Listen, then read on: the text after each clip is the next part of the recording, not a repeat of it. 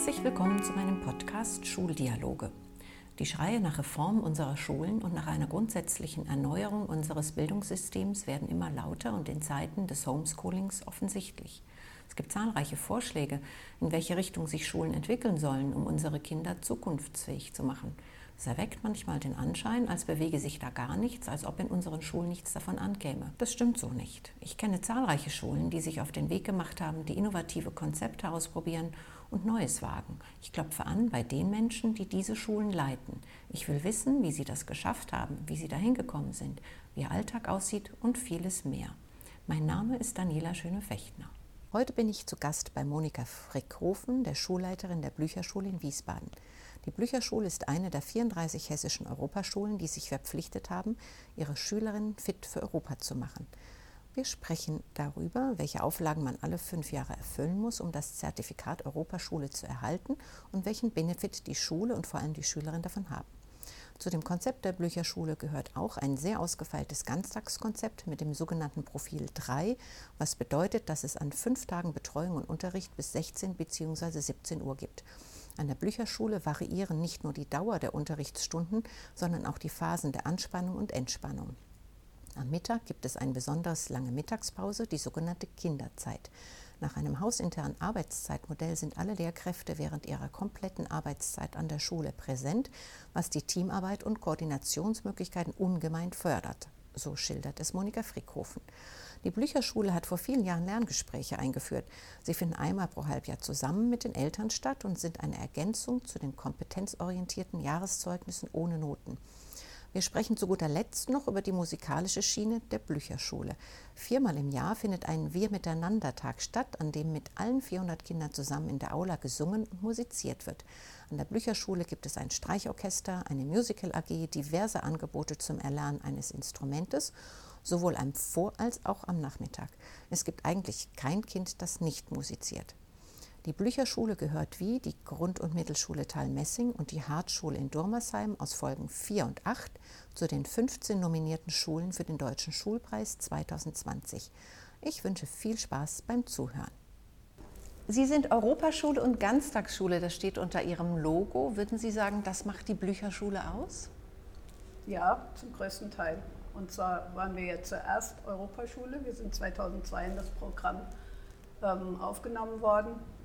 Und die ersten, muss ich sagen, zehn Jahre war dieses Programm von dem, was es den Schulen geboten hat in Richtung Fortbildung, ähm, Innovation, Anregung unheimlich gut gewesen und hat uns auch darin bestärkt, dass wir was verändern sollten und ähm, ja, außerdem stand in den Statuten, eigentlich soll jede Europaschule Ganztagsschule werden. Das ist nur so ein Punkt. Wir hatten immer gesagt, für unsere Schule hier, für dieses Klientel wäre es wichtig, dass wir das hätten. Und das war aber so Anregung, Anstoß, das dann auch wirklich anzugehen. Was muss man tun, um Europaschule zu werden? Ich habe gesehen, dass Sie schon zum dritten Mal das Zertifikat bekommen haben für hessische mhm. Europaschule. Genau. Das gilt dann für fünf Jahre. Welche Auflagen muss man dann erfüllen? Also wenn man den Antrag stellt, muss man halt in den vier Bereichen, nämlich äh, interkulturelle ähm, na, Bildung, ja, Kompetenzen praktisch okay. viel mhm. arbeiten. Man muss den Know-how-Transfer fortgeben, aber auch Personalmanagement. Und ähm, was ganz, ganz wichtig ist, ist das Sprachenangebot an den Schulen auch, sodass man da bestimmte pädagogische Bereiche hat, die man abdecken sollte. Man kann natürlich auch im Laufe der Zeit mehr machen, aber ähm, die werden auch jetzt wieder überprüft. Wir sind gerade in der Zertifizierungsphase und äh, im September soll das Ergebnis kommen und dann das Wissen oder die Veränderungen, die wir haben, an andere Schulen weitergeben. Das war schon immer von Anfang an so ein Schwerpunkt. Mhm. Und wenn Sie äh, sprechen von Sprachen, welche Sprachen sind damit gemeint? Also eigentlich alles an Angeboten, die man geben kann. Wir waren mal, als wir uns beworben haben, hier Standpunktschule für den herkunftssprachlichen Unterricht. Da hatten wir Türkisch, Griechisch, Spanisch, Portugiesisch, Italienisch, Deutsch sowieso. Ähm, das ist ja in Hessen leider ein bisschen im Abwärtsgehen, die ganzen herkunftssprachlichen ähm, Angebote und dadurch sind wir jetzt auch geschrumpft. Denn jedes Mal, wenn ein Kollege oder eine Kollegin in Pension gegangen ist, fiel damit auch der herkunftssprachliche Unterricht weg. Und das ist im Moment schade. Was wir jetzt machen, ist natürlich Englisch ab drei, bieten aber ähm, in unseren sogenannten Projekten, was früher die Arbeitsgemeinschaften waren, Englisch und Französisch ab eins an. Aber nur in den Projekten. Also das ist aber dann eine Einwahl für ein halbes oder ein ganzes Jahr und das ist dann auch verpflichtend, mhm. nicht mehr freiwillig. Bekommen die Schüler und Schülerinnen was mit von dem Siegel Europaschule? Ist das für Sie präsent, für die Kinder? Ja, auf alle Fälle, weil wir ganz, ganz viel in dem Sinn machen. Wir holen Studenten äh, der Uni Mainz oder Frankfurt. das ist das ähm, Europa macht Schule, das Programm. Mhm. Und dann kommen die und machen mit den Kindern Projekten. Wir haben immer im Rahmen der Europawoche die äh, Christine Kolb vom Hessischen Rundfunk hier, die mit den Kindern ähm, praktisch zu Wahlen und Politik einen ganz tollen Workshop macht. Und dann kommen auch die anderen Grundschulen der Europaschulen hier aus, Rhein, ähm, aus dem Rhein-Main-Gebiet zu uns. Und ähm, eigentlich ist es immer präsent. Wir haben 36 Nationen, äh, machen auch ganz, ganz viel immer unter dem Motto Europaschule. Also mhm. das ist auch bei den Kindern da. Mhm. Und Sie haben auch an dem Erasmus Plus Programm teilgenommen, mhm. habe ich gesehen. Und vier Kinder sind nach Malta gefahren, genau. begleitet von zwei Lehrkräften. Richtig. Das hat im Januar noch geklappt gerade. Genau, so. genau. Der Rückbesuch ja. geht wohl jetzt nicht, ne? Nein, im Moment nicht. Und auch davor wurde schon, aber nicht wegen Corona, die sollten äh, in die Türkei. Und da war ja aber gerade die Krisensituation, die Türkei ja Soldaten in ein anderes Land geschickt hat. Und da haben wir das auch gecancelt, weil da okay. müssen wir schon gucken, dass ja, das sicher ist. Ja. Aber im Moment läuft auch dieses Programm weiter, allerdings per E-Mail oder mhm. Skype oder sonst irgendwas. Wie aufwendig ist das für Sie, die, das Europaprogramm oder auch das Erasmus Plus-Programm am Laufen zu halten? Also Erasmus Plus-Programm ist nicht ganz so aufwendig. Da wird ein Antrag gestellt ähm, und der gilt ja dann immer für zwei, früher waren es sogar drei Jahre. Mhm. Das heißt, dann hat man das Geld zur Verfügung, dann kommen natürlich die Reisen und es ist aber meistens auf zwei, drei, manchmal vier Kolleginnen beschränkt, die dann mit ihren Klassen auch die Projekte durchführen oder die dann halt ins Ausland fahren oder wenn die Gäste hier sind, klar, dann kümmern wir uns alle drum. Aber das findet ja innerhalb dieser zwei Jahre auch nur einmal statt. Die sollten eigentlich auch jetzt direkt nach den Osterferien hätten die kommen sollen, ging natürlich auch nicht. Ähm, aber das ist ein unheimlich tolles Programm und kann ich nur empfehlen. Also auch da haben wir ganz viel, gerade mit der Umgestaltung zum Ganztag mitgenommen. Einfach über den Tellerrand hinaus gucken. Oder auch unsere Möbel, die wir dann äh, praktisch entdeckt haben, dass wir gesagt haben, ähm, in der Grundschule, das haben wir in Island gesehen, brauchen auch wir ordentliche Möbel, weil ähm, sonst hatten wir es bei dem Kreuz. Ja? Erste Klasse diese kleinen Stühle und wir haben dann normal hohe Tische angeschafft mit den entsprechenden Stühlen und die Kinder haben Raster praktisch in, an den Füßen, sodass man da die Größe einstellen kann. Ähm, die, die draußen stehen, ich weiß mhm. nicht, ob Sie das gesehen haben. Also das ist einfach ein wichtiges Programm, wenn man Schule verändern will. Der Aufwand bei der Europaschule ist schon etwas mehr. Also nicht nur jetzt die Zertifizierung, da mussten wir praktisch für die fünf, letzten fünf Jahre Beweise erbringen in einem Ordner, ähm, was wir in den einzelnen Bereichen gemacht haben und ob das ausreicht. Außerdem muss jährlich ähm, müssen Projektanträge gestellt werden am Ende des Schuljahres, denn wir bekommen ja ein bisschen Geld dafür, so ungefähr 11.000, je nach Schülerzahl 12.000 Euro im Jahr, mhm. können damit Projekte finanzieren und die müssen vorher beantragt werden, die müssen hinterher evaluiert werden. Und alle zwei Jahre muss eine sogenannte große Evaluation geschrieben werden zur Unterrichtsentwicklung oder Schulentwicklung. Was ist sonst noch? Naja, Aktivitäten im Bereich Europa. Aber der, der Schreibkram oder auch Verwendungsnachweis hinterher wegen den Geldern, der ist schon relativ aufwendig. Und wer macht das dann bei Ihnen, die Dokumentation? Ist das dann ein Europabeauftragte? Die sogenannte Europaschulkoordinatorin. Okay. genau. Was leider auch ähm, in den letzten Jahren war, die hat dafür keine Stunden gekriegt, sondern durfte das auch nebenbei machen. Wir haben zwar geguckt, dass er dann irgendwie aus dem Ganztagsschuldeputat eine Stunde hatte, aber es ist vom Aufwand her nicht gerechtfertigt. Ja. Und ähm, Schulleitung muss das natürlich überprüfen. Alles. Aber mhm. da hat sie schon ein bisschen was zu tun. Mhm. Und das auch dann immer in die Köpfe der Kollegen reinbringen, dass sie sagen, hier, wo ist der Bereich und was kann man mit Europa da anfangen. Denn das ist halt wichtig, dass das auch in den Köpfen der anderen drin ist. Mhm. Sie haben jetzt Europaschule oft im Zusammenhang mit Ganztagsschule verwendet. Sie sind Ganztagsschule Profil 3. Mhm. Erklären Sie mal für die Hörer und Hörerinnen, die nicht aus Hessen kommen, was Profil, Profil 3, 3 ist. ist mhm. ja, jedes Bundesland hat genau. wieder was anderes. Ja. Also das heißt, wir sind gebundene Ganztagsschule. Wir haben ähm, normalerweise die Vorgaben, heißt das an fünf Tagen von 8 bis 17 Uhr Unterricht. So ist die offizielle Vorgabe. Aber jede Schule hat dann die Möglichkeit, innerhalb äh, des Profil 3 den Unterricht anders zu verteilen. Wir sind als Grundschule jetzt auch den Weg gegangen, dass wir die Eltern gefragt haben, wie sieht es aus. Und die Eltern wollten nicht an fünf Tagen Unterricht bis 17 Uhr, was ich auch gut nachvollziehen kann. Das ist ein langer Tag. Und wir haben uns dann so geeinigt, dass wir an drei Tagen von 8 bis 16 Uhr Unterricht haben, an zwei Tagen bis 14 Uhr. An den Tagen, ähm, Montag, Dienstag, also an den langen Tagen bis 16 Uhr, bieten wir aber noch zusätzlich bis 17 Uhr eine Stunde Betreuung an. Und an den kurzen Tagen auch von 2 bis 17 Uhr. Das sind aber nicht nur Betreuung, sondern da werden auch hochwertige, pädagogisch sinnvolle ähm, Projekte angeboten. Da Mittwochs zum Beispiel sind äh, unsere Streicher da, also das Orchester praktisch übt da. Es gibt eine Schach-AG, es gibt ein Zirkus-AG, aber auch Judo-Angebot, sodass dann wirklich auch dieser Tag ähm, für die Kinder noch sinnvoll genutzt werden kann. Ich habe auch gelesen, dass Sie sehr großen Wert auf die Rhythmisierung des Tages legen, mhm. dass Sie äh, Anspannung und Entspannungsphasen abwechseln, dass Sie verpflichtende Unterrichtseinheiten auch in den Nachmittag legen, also dass nicht der Nachmittag wirklich nur der ist für die Betreuung. Mhm. Das äh, verstehe auch ich unter Rhythmisierung. Mhm.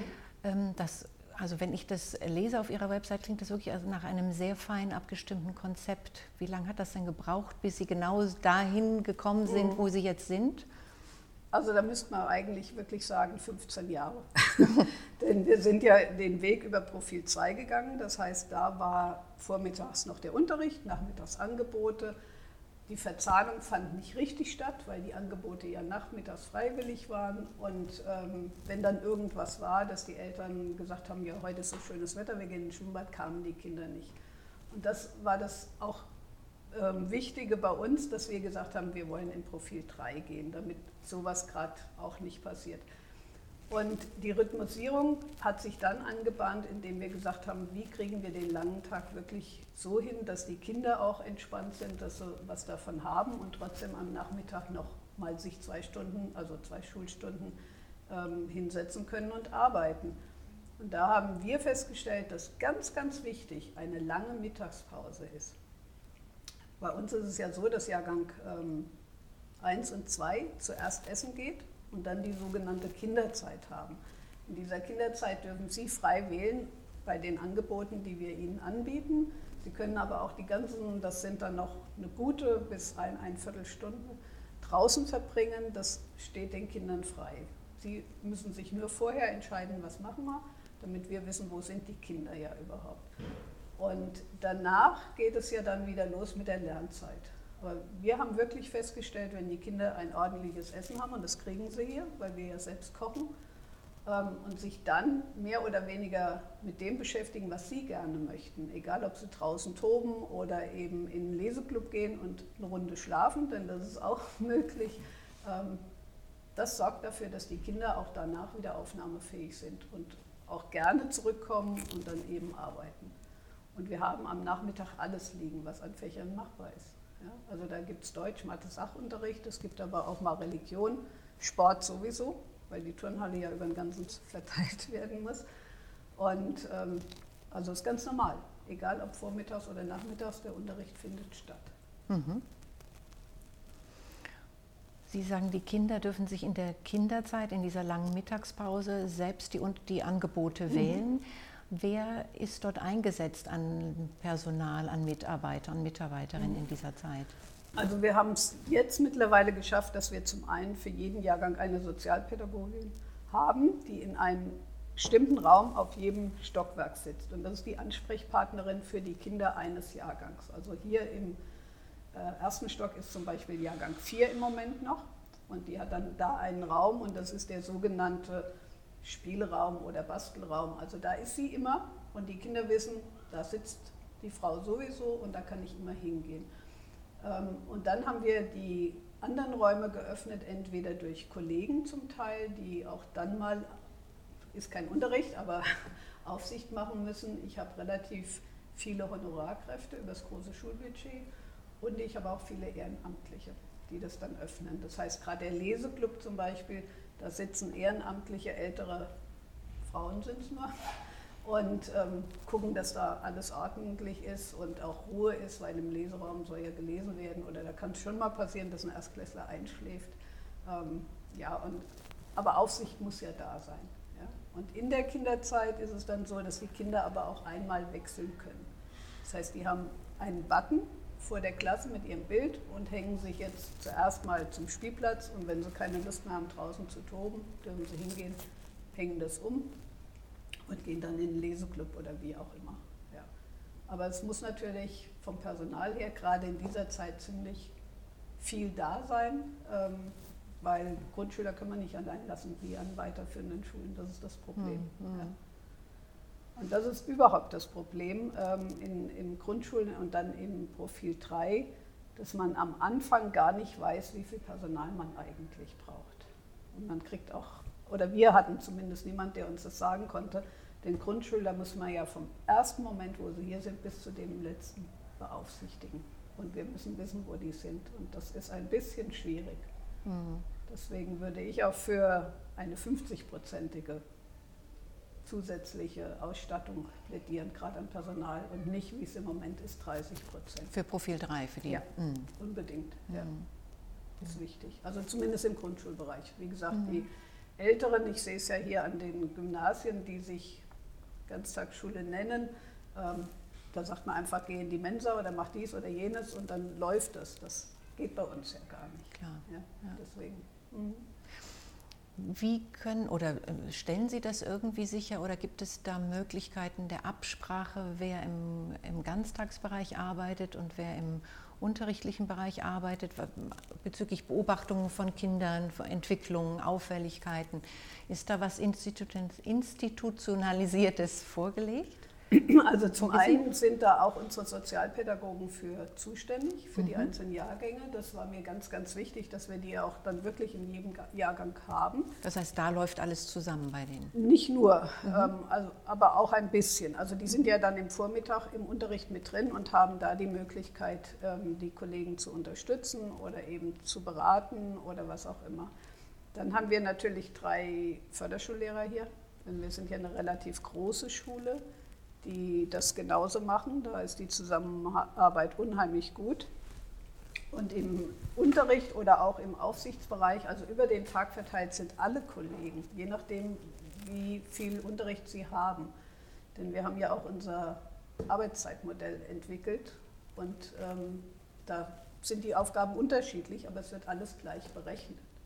Im Gegensatz zu den Vorgaben vom Land, dass ja bestimmte Aufgaben im Ganztag auch im Profil 3 nicht voll berechnet werden. Und das ist ungerecht, wenn man sich überlegt, was für Aufgaben hier auf einen zukommen, die viel wichtiger sind mittlerweile als nur Unterricht, wenn ich das mal so sagen darf. Mhm. Ja, deswegen.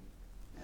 Sie haben ein Arbeitszeitmodell angesprochen, das heißt, Sie haben ein eigenes schulinternes? Ja, wir haben auch das gemeinsam, das ganze Kollegium entwickelt. Und ähm, die Kollegen arbeiten genauso wie jeder normale Arbeitnehmer 39 Stunden die Woche, wenn sie eine volle Stelle haben. Und ähm, die ist so verteilt, dass sie aber innerhalb eines Teams mindestens zweimal Unterrichtsblöcke frei haben und gemeinsam auch vorbereiten können oder nachbereiten, alles was gemacht werden muss. Dann ist der Mittwochnachmittag immer Koordination auch im ganzen Jahrgang oder wir haben Konferenzen, sowas gibt es ja auch noch ab und zu. Und ähm, es wird alles hier erledigt von den Kollegen, genauso wie den, bei den Kindern. Und wenn die Entschuldigung, nach Hause gehen, dann sind auch meine Kollegen fertig mit der Arbeit und auch am Wochenende. Aber sie sind, wenn sie eine volle Stelle haben, auch 38 bis 39 Stunden vor Ort. Ähm, ich hatte gemeint gelesen zu haben, dass Sie auch eine Präsenzpflicht eingeführt haben, oder? Sind die Kollegen und Kolleginnen nicht die 39,5 Stunden auch anwesend hier in der Schule?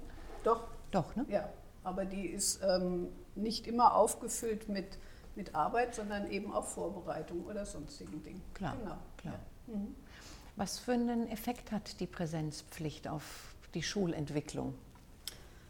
Also das war ganz wichtig für die Kollegen auch zu sehen, dass es dadurch ähm, ein bisschen entschleunigt wird, auch für die Kollegen selbst. Sie hetzen nicht hier oder ja, machen alles ganz schnell, sondern sie haben viel Zeit, auch mit den Kindern mal Gespräche zu führen oder eben beim Mittagessen einfach mal sitzen zu bleiben mit den Kindern und sich andere Dinge anzuhören. Oder auch gerade in der Kinderzeit, wenn da jemand eingesetzt ist im Leseclub, die Kinder nutzen das immer, um dann auch mal zu kuscheln und dass man dann noch was vorliest. Also da sind ganz, ganz viele Dinge. Das Arbeitsklima an sich hat sich für die meisten Kollegen und wir haben auch eine Evaluation dazu gemacht, schon so entwickelt, dass es am Anfang natürlich eine Riesenumstellung war. Ja, sie mussten auch, wenn sie dann im Team arbeiten, sagen, so jetzt wird kein Kaffee getrunken, sondern wir müssen die Zeit nutzen. Aber das ging dann relativ schnell, weil sie gemerkt haben, der Effekt ist, ich gehe nach Hause und habe auch frei. Ja? Und wie gesagt, der Tag ist sehr entschleunigt, alleine, dass man nicht mehr nach 45 Minuten aus einer Klasse rennt in eine andere Klasse. Und der Vorteil an diesem System ist auch, die Kollegen sind mehr in einer Klasse und es ist weniger der Wechsel, wie, wie es früher war, dass da ständig ein Fachlehrerwechsel ist, sondern wir versuchen vieles dann in, in einer Hand zu lassen, mit Kollegen zusammen. Mhm. Und das macht das Arbeiten eigentlich angenehmer. Mhm. Aber es ist eine Umstellung und das mhm. muss man erstmal ähm, ja auch mögen, weil die Vorstellung war natürlich, ich gehe mittags heim ähm, und habe dann ja, meine eigene Einteilung oder was auch immer. Allerdings auch dieser Weg ist ja nicht von einem auf den anderen Tag gekommen. Ja, auch im Profil 2 waren die Kollegen schon sehr viel am Nachmittag hier, aber dann hatten sie zwischendurch Springstunden. Während jetzt ist das ja, wird ihnen angerechnet und sie kriegen hier ihre Arbeitszeit und können viele Dinge erledigen. Und dadurch sind äh, also bisher eigentlich alle sehr zufrieden damit. Sie haben gesagt, die Umstellung war sicherlich schwierig. Wie groß war denn der Widerstand? Wie war Ihr Eindruck im Kollegium? Also Widerstand war eigentlich gar nicht, mhm. ähm, weil wir das ja auch alles gemeinsam entwickeln. Ja, wir, wir nehmen uns immer Zeit. Als wir wussten, wir kommen jetzt in Profil 3, dann sind wir ein Wochenende nach Weilburg gefahren, alle Mann. Auch wie das habe ich freiwillig Wie viele sind Sie insgesamt? Also jetzt sind wir mittlerweile 40 mhm. ähm, durch die Sozialpädagogen, weil die ja alle dazugehören auch auf freiwilliger Basis. Und dann hatten wir uns vorgenommen, wir entwickeln jetzt die Rhythmisierung, auch das Arbeitszeitmodell, und haben dann gesagt, wir probieren es erstmal aus. Haben dann nach einem Jahr beides ein bisschen leicht variiert und verändert, sodass wir immer angepasst waren und haben dann aber beschlossen, nachdem es eben gut lief, ja, das ist jetzt unser Modell. Und da waren eigentlich damals vor ja, mittlerweile ist es ja sechs Jahre her, als wir in die Planung gingen, zwei Kollegen, die gesagt haben, wollen sie nicht. Das waren ältere Kolleginnen.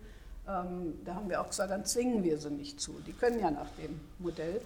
Aber die haben dann sehr schnell gesehen, sie sind die Einzelkämpfer. Sie müssen ja doch wieder zu Hause alles alleine machen oder sonst irgendwas, sodass da eigentlich, muss ich wirklich sagen, keine Probleme entstanden sind. Schön. Das Aber heißt, man muss ja. es immer mit dem Kollegium. Ja, ja, Das ist das Wichtigste. Und im Vorfeld, dass wir mhm. auch sagen, wo wollen wir denn hin? Was hängt damit alles zusammen? Und wie gesagt, das geht nicht von heute auf morgen. Mhm. Hatten Sie Begleitung für den Schulentwicklungsprozess? Die, die habe ich mir selbst gesucht. Mhm. Die Begleitung, ich meine, es gibt ja auch Bundesländer, die schon viel weiter sind als wir. Ähm, ich hatte dann gerade in Hamburg eine Schule entdeckt im Internet, von der ich sehr angetan war und habe dann die Kollegin angerufen, die Schulleiterin, habe gefragt, ob sie einfach kommen könnte. Und ähm, die kam zu unserem Wochenende und hat uns ganz toll beraten. Und das war eigentlich die beste Zusammenarbeit überhaupt. Ja, das, gerade beim, bei der, bei der äh, Zeit, Kollegenarbeitszeit war das wichtig, mit ihr zu reden und auch, dass sie das erklärt, meinen Kollegen. Entschuldigung, als auch mein mit der Rhythmusierung. Und ähm, die, ja, der Kontakt besteht heute noch, das ist einfach unheimlich nett, weil sie auch damals gesagt hat, sie hat so viel geholfen, kriegt von anderen, sie kommt. Ja, und dann hat sie ein ganzes Wochenende mit uns verbracht. Ansonsten, was wir gemacht haben, nicht nur das Schulleitungsteam, sondern auch Kollegen sind überall da, wo interessante Workshops waren, Kongresse waren oder sonst was hingefahren und haben geguckt, was könnten wir für diese Schule hier holen. Und da war auch, oder eben Erasmus, unser Programm, ja, wenn man in den anderen Ländern war, immer ein bisschen was mitgenommen und dann unser eigenes so zusammengeschlossen. Und das war auch wirklich das Allerbeste. Und dann findet das bei den Gesamtkonferenzen statt, der Austausch darüber, was die Kollegen, Kolleginnen in den Fort- und Weiterbildungen an Input bekommen haben? Oder? Also damals war es so, dass wir wirklich uns entschlossen hatten, wir wollen jetzt diesen Weg gehen und jeder, der irgendwie, oder wir gesagt haben, wir wollen ja in Profil 3 gehen, muss aber gut irgendwie durchdacht werden, hat dann geguckt und hat gesagt, hier ist was, kann ich da hin oder sonst was. Oder ich habe gezielt geguckt, ähm, wo ist denn wirklich was, wo könnte man was kriegen. Aber es wird immer, wir haben eine Steuergruppe, nicht in der Konferenz, sondern in der Steuergruppe vorher beschlossen, in welche Richtung soll jetzt geguckt werden. Und das sind auch meistens die Personen, wir sind zwölf etwa in der Steuergruppe, die dann auf die Fortbildung sind. Haben dann was erarbeitet und in die Konferenz reingegeben, diskutiert darüber und dann wurde abgestimmt. Weil mit 30, 40 Leuten geht es auch nicht. Das ist schwierig, klar. Mhm. Also was, was auch noch ganz wichtig ist, wenn man gerade so im Profil 3 arbeitet, man muss gucken, dass man ähm, viele Ideen hat und auch Leute von außen reinholt. Dass das praktisch alles viel bunter und, ähm, wie soll man sagen, vielfältiger wird, das Angebot. Und dass Kollegen auch mal raus sind, ähm, um, um einfach andere Dinge zu machen. Also gerade jetzt mit der Musikschiene, dass dann die Kollegen das auch mal zu oder dabei zuschauen können, gucken können, wie sind ihre Kinder, ja, wie verhalten sie sich da. Ist ja oft ganz anders als in Mathe oder in Deutsch, damit man so einen Einblick kriegt. Und was wichtig ist, die Kollegen müssen davon überzeugt sein und gerne an der Ganztagsschule arbeiten. Mhm. Und wirklich sagen, das ist jetzt für uns alle der, der Lebens- und Arbeitsraum oder Lernraum oder wie auch immer. Das ist wichtig. Man muss von dem System überzeugt sein und dann kann man vieles verändern und ich denke, vieles im positiven Sinne für die Kinder. Das mhm. ist einfach mhm. wichtig. Ja. Ist es schwer, Lehrkräfte zu bekommen für das Profil 3, mit den, also mit der Präsenzpflicht vor allem, das stelle ich mir vor für die ein oder anderen Eltern, dass das nicht so einfach ist? Also auch da war es eigentlich so gewesen, dass wenn Kollegen oder wenn ich Stellen ausschreibe, denen das ja immer gleich sage, so und so arbeiten wir oder auch bevor wir jetzt in Profil 3 gekommen sind, habe ich immer erzählt, da wollen wir hin. Wir werden ganz, ganz viel verändern und es ist so, dass sie nicht um eins nach Hause gehen und das war's, sondern wir sind nicht 24 Stunden, aber lange in der Schule und präsent und kümmern uns. Und ähm, wenn Sie das wollen, dann können Sie gerne hier arbeiten. Wenn äh, ich Stellen vergeben habe, habe ich es die letzten Jahre so gemacht, als noch nicht so der Mangel war in Grundschulen, dass sie erst mal ein Jahr auf TVH-Vertrag gearbeitet haben und dann wirklich geguckt haben, passe ich hier rein, will ich so arbeiten. Und wenn nicht, haben wir uns auch mal wieder getrennt. Aber diejenigen, die sich bewusst auch auf diese Ausschreibung dann hin bewerben, wissen, was auf sie zukommt. Oder wenn ähm, ich jetzt diese Zeit nicht mehr hatte, es müssen alle, egal ob man hier als Praktikant oder als ähm, Referendar oder Kollege arbeitet, vorher hospitieren. Die mhm. müssen einen Tag mitlaufen, mhm. mindestens einen Tag und sich das angucken. Auch die Sozialpädagogen, damit die einfach mal sehen, es ist was ganz anderes als das, was man kennt und ich muss mich darauf einlassen. Mhm.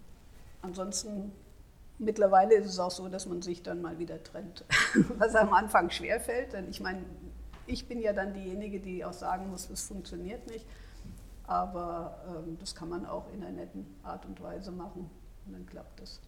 Also die, die jetzt hier sind, haben sich alle bewusst dafür entschieden, so zu arbeiten und deswegen funktioniert es auch. Mhm.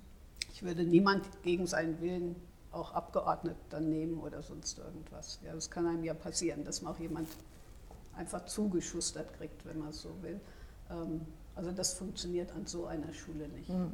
Und da wir ja den Weg langsam und immer mit allen Kollegen gegangen sind, ähm, denke ich, war das auch der richtige Weg und funktioniert. Hm. Sie haben noch etwas anderes Schönes eingeführt. Zu den Halbjahreszeugnissen machen Sie Lerngespräche, nicht Lernentwicklungsgespräche, genau. sondern Lerngespräche, Lerngespräche. Mhm. an denen nehmen Kinder, Eltern und Lehrkräfte teil. Mhm. Sie schreiben auch auf Ihrer Webseite, dass nicht allen Kindern das selbstständige und eigenverantwortliche Lernen gelingt. Umso wichtiger sind diese Lerngespräche. Genau. Ist es denn wirklich so, dass sich ein Kind dank des, dank des Lerngespräches entwickelt? Würde ja? ich schon sagen. Und zwar haben wir uns auch darüber verständigt, dass wir zunächst mal anfangen, ähm, bei den Lerngesprächen auch was Positives zu sagen. Ja? Ich meine, es gibt Kinder, die haben einfach Probleme, muss man nicht diskutieren. Aber auch in jedem Kind ist irgendwas Gutes oder Positives. Und das bekommen die Kinder eigentlich immer schon als Einstieg. Und sie bekommen vorher mit auf den Weg, dass sie sich überlegen sollen, was kann ich denn gut oder wo bin ich denn? Ähm, und wenn es was weiß ich, im Kern des Klassenraumes ist, ja, oder sonst irgendwas. Und damit fangen wir auch die Lerngespräche immer an. Und ähm, auch die Art und Weise, wie mit den Kindern dann gesprochen wird, dass es nicht heißt, naja, da hast du deine Probleme oder sonst irgendwas, sondern das könntest du vielleicht noch ein bisschen besser machen, wenn du dich in der Lernzeit, die wir ja auch haben, hinsetzen würdest und vielleicht mal anfangen zu arbeiten und nicht zu gucken. Also ich glaube, es hat ganz, ganz viel ausgemacht, dass, dass die Kinder merken, wir möchten, dass sie für sich was tun. Das ist nicht bei allen Kindern möglich. Klar, es gibt Kinder, die verweigern alles, egal was es ist, aber ich würde schon sagen, bei der Mehrheit der Kinder fruchtet das unheimlich. Und dann kriegen sie ja auch die, ähm, praktisch das Deckblatt von dem Lerngespräch mit den positiven und den Zielvereinbarungen, die wir machen. Im ersten Schuljahr natürlich nur eine, aber im zweiten oder dritten Schuljahr können wir dann schon drei, bis zu drei Zielvereinbarungen machen. Und das unterschreiben die Kinder und auch die Eltern. Und die Kinder überlegen auch, wer kann mir denn helfen, um das Ziel zu erreichen bis zum Zeugnis dann. Ähm, ja, und wie gesagt, wir, wir haben da sehr, sehr gute Erfahrungen gemacht und die Kinder spornt das auch richtig an. Und das freut sie auch, wenn sie dann da ja, was Positives haben, nicht Negatives. Musste da irgendetwas Standardisiertes vorformuliert werden, damit die Lerngespräche ähm, vergleichbar sind in den Jahrgängen? Nein, weil das ist ja eine, eine, kompetenzorientierte Beurteilung. Das heißt, sind ja auch Noten kann man nicht standardisieren. Bei Ihnen ist der drei anders als bei mir wahrscheinlich ja. oder wie auch immer. Ähm, nein, wir haben auch diese Lerngespräche, also auch die Zeugnisse ähm, selbst entwickelt und geguckt. Wir haben uns dann nur in den Konferenzen darauf geeinigt, wie die, den ungefähren Rahmen des Lerngesprächs, weil mir das schon wichtig war oder auch der Steuergruppe wichtig war, dass nicht der eine reingeht und sagt, naja, jetzt erzähl mal so ungefähr. Oder es gibt ja auch Eltern, die meinen, sie müssten dann das Gespräch an sich reißen, wo wir dann wirklich gesagt haben, Sie dürfen zuhören, Sie dürfen nachher was sagen, aber jetzt ist erstmal Ihr Kind dran. Und das waren Dinge, auf die wir uns schon geeinigt haben. Und auch gerade wenn neue Kollegen kommen, die das ja gar nicht kennen, das wird auch nicht geübt im Seminar, wenn das Referendare sind oder sonst was, dass wir dann die Ganztagskoordinatorin haben, die dann vorher mit denen mal unsere wichtigen Punkte bespricht und durchgeht. Ja. Also das ist aber, ich finde, eine unheimlich tolle Sache. Mhm. Motiviert die Kinder mehr als 5 Euro für eine Eins oder sonst was. ja? Und sie lernen dann wirklich äh, nicht wegen der Note oder wegen Geld oder sonst irgendwas, mhm. sondern aus, weil wir ihnen vielleicht erklären, da könnte man noch ein bisschen besser werden und das kannst du schon gut. Ähm, mhm. ja. Wie nehmen die Eltern das an, das Gespräch? Auch sehr gut. Also da kamen jetzt gerade wieder, die hatten wir ja noch zum Glück alle, sehr, sehr positive Rückmeldungen, auch gerade von den Einzern, weil ja jeder sagt, wie soll denn ein Erstklässler nach einem halben Jahr schon was sagen können? Aber dadurch, dass man ja auch praktisch so nach dem Unterricht immer ähm, die Kinder mal einschätzen lässt, wie war das jetzt für dich, kannst du das schon oder sonst irgendwas, lernen die das unheimlich schnell und sie schätzen sich auch richtig gut ein. Auch da gibt es natürlich wieder Kinder, vor allem Jungs, muss ich sagen, die übertreiben, sagen, kann ich alles mhm. oder so, aber das sind die Ausnahmen. Mhm. Wenn man das wirklich früh genug einführt, dann merken die, hm, da müsste ich noch ein bisschen mehr tun, das klappt schon gut. Und sind sehr objektiv mit sich selbst. Das mhm. finde ich eigentlich das Schöne daran. Schön. Dann kommen wir noch zu dem dritten Aspekt Ihres Profils, die Musikschule. Mhm. Das ähm, ist ja ein nicht ganz unbedeutendes Charakteristikum ja. Ihrer Schule. Also ich ja. sehe da ähm, auf der Homepage sind viele Fotos, vor allem von einem Streichorchester. Genau. Sie bieten viel Musikunterricht an, zum Teil kostenpflichtig, zum mhm. Teil kostenfrei. Mhm. Ähm, es gibt auch ein Casting für eine Musicalgruppe. Genau. Und ähm, verschiedene Instrumente, die man auch an dem Vormittag bei Ihnen lernen ja. kann. Mhm. Gibt es Kinder, die an Ihrer Schule keine Musik machen? Eigentlich nein. Denn ähm, ich meine, wir sind gar nicht so gut ausgestattet mit ausgebildeten Musiklehrern. Das ist ja immer ein Problem an ähm, Grundschulen, dass es da ein bisschen zu wenig gibt. Deswegen sind wir ja raus und haben uns ganz viele Kooperationspartner gesucht. Aber jedes Kind kommt alleine dadurch mit Musik zustande, dass wir ja viermal im Jahr unseren Wir miteinander Tag haben. Und dann treffen wir uns alle, über 400 Schüler, alle Kollegen morgens zum Singen in der Turnhalle oder Multifunktionshalle, wie es jetzt heißt. Ähm, und da wird nicht nur gesungen, klar, wir haben auch eine eigene Hymne dann und ähm, wir haben da Wir miteinander Taglied extra, also da sind aktive Kollegen. Aber da wird auch mit, mit Klanggeräten oder sonst irgendwas gemacht oder die Kinder führen auch mal was vor. Also eigentlich kommt jedes Kind irgendwie ein bisschen mit Musik zusammen. Und wir versuchen das auch immer mehr in den normalen Unterricht reinzubringen. Was natürlich eine schöne Sache ist, gerade im gebundenen Ganztag. Man hat ja viel Zeit. Und wir haben dann praktisch den Dienstag und Donnerstagvormittag geöffnet für außerschulische Musikkräfte von der Musikschule hier. Und da wird dann kostenpflichtig, aber es ist günstiger, als wenn sie es am Nachmittag machen würden, Gitarre, Keyboard und Percussion unterrichtet von Musiklehrern der Kunst- und Musikschule Wiesbaden. Und gleichzeitig bieten aber unsere Lehrer, die dann in dem Moment in dem Block mit drin wären, auch noch was an. Gerade im Dreierjahrgang ist dann eine Kollegin, die tanzt unheimlich gern, die macht dann noch eine Tanzgruppe. Der eine Kollege, der ist allerdings Musiklehrer, der macht dann die Band in der Zeit, sodass 100 Kinder auf verschiedene Musikgruppen verteilt sind. Und das Gleiche haben wir dann Donnerstag.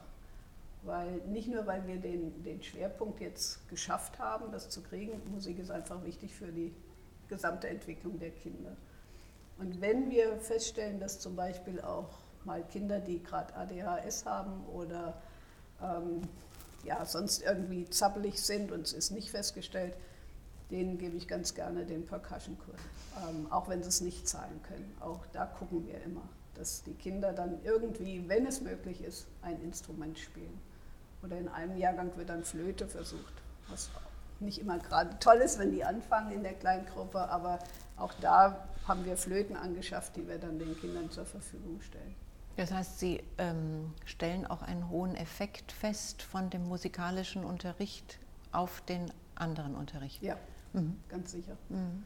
Und eigentlich merkt es ja jeder, ich meine, gut, jetzt dürfen wir nicht singen, gerade im Moment. Leider, ja. ja, leider, aber wenn man mal morgens auch mit einem Lied beginnt, man ist ganz anders gelaunt. Na klar, ja, es macht die so. Lungen frei und den Körper Richtig, wach, ja. Ja, und ähm, da ja. haben wir ganz viel. Und gerade das Orchester ist auch eine äh, Riesenbereicherung. Das ist auch eine externe ähm, Kollegin, die das aber schon seit Jahren macht. Und dann Einzelunterricht, Gruppenunterricht und dann nochmal als Projekt das Orchester musikalische Grundausbildung. Also da ist schon schön viel Angebot, so von den Jahrgängen her. Und auch wichtig, finde mhm. ich. Mhm. Wie heißt dieser Tag? Wir sind miteinander. Wir miteinander Wir Tag. miteinander Tag, genau. genau. Den haben Sie viermal im Schuljahr. Ja, immer freitags nach den Ferien.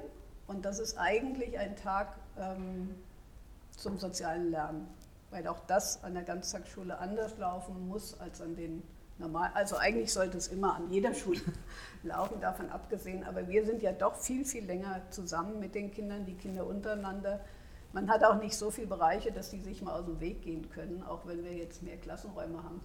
Aber dieses Miteinander, gewaltfrei, verständnisvoll, ist ganz, ganz wichtig. Und deswegen haben wir diesen Tag eingeführt. Aber auch den gab es schon im Profil 2. Nur dann war zum Beispiel mein, der eine Musiklehrer mit Erasmus in England und kam zurück ist aber auch schon acht Jahre her, mit diesem Singen in der Turnhalle, hat er gesagt, das ist so toll, das hat er dort erlebt. Ja. Und dann haben wir das eingeführt und haben gesagt, immer an dem Tag.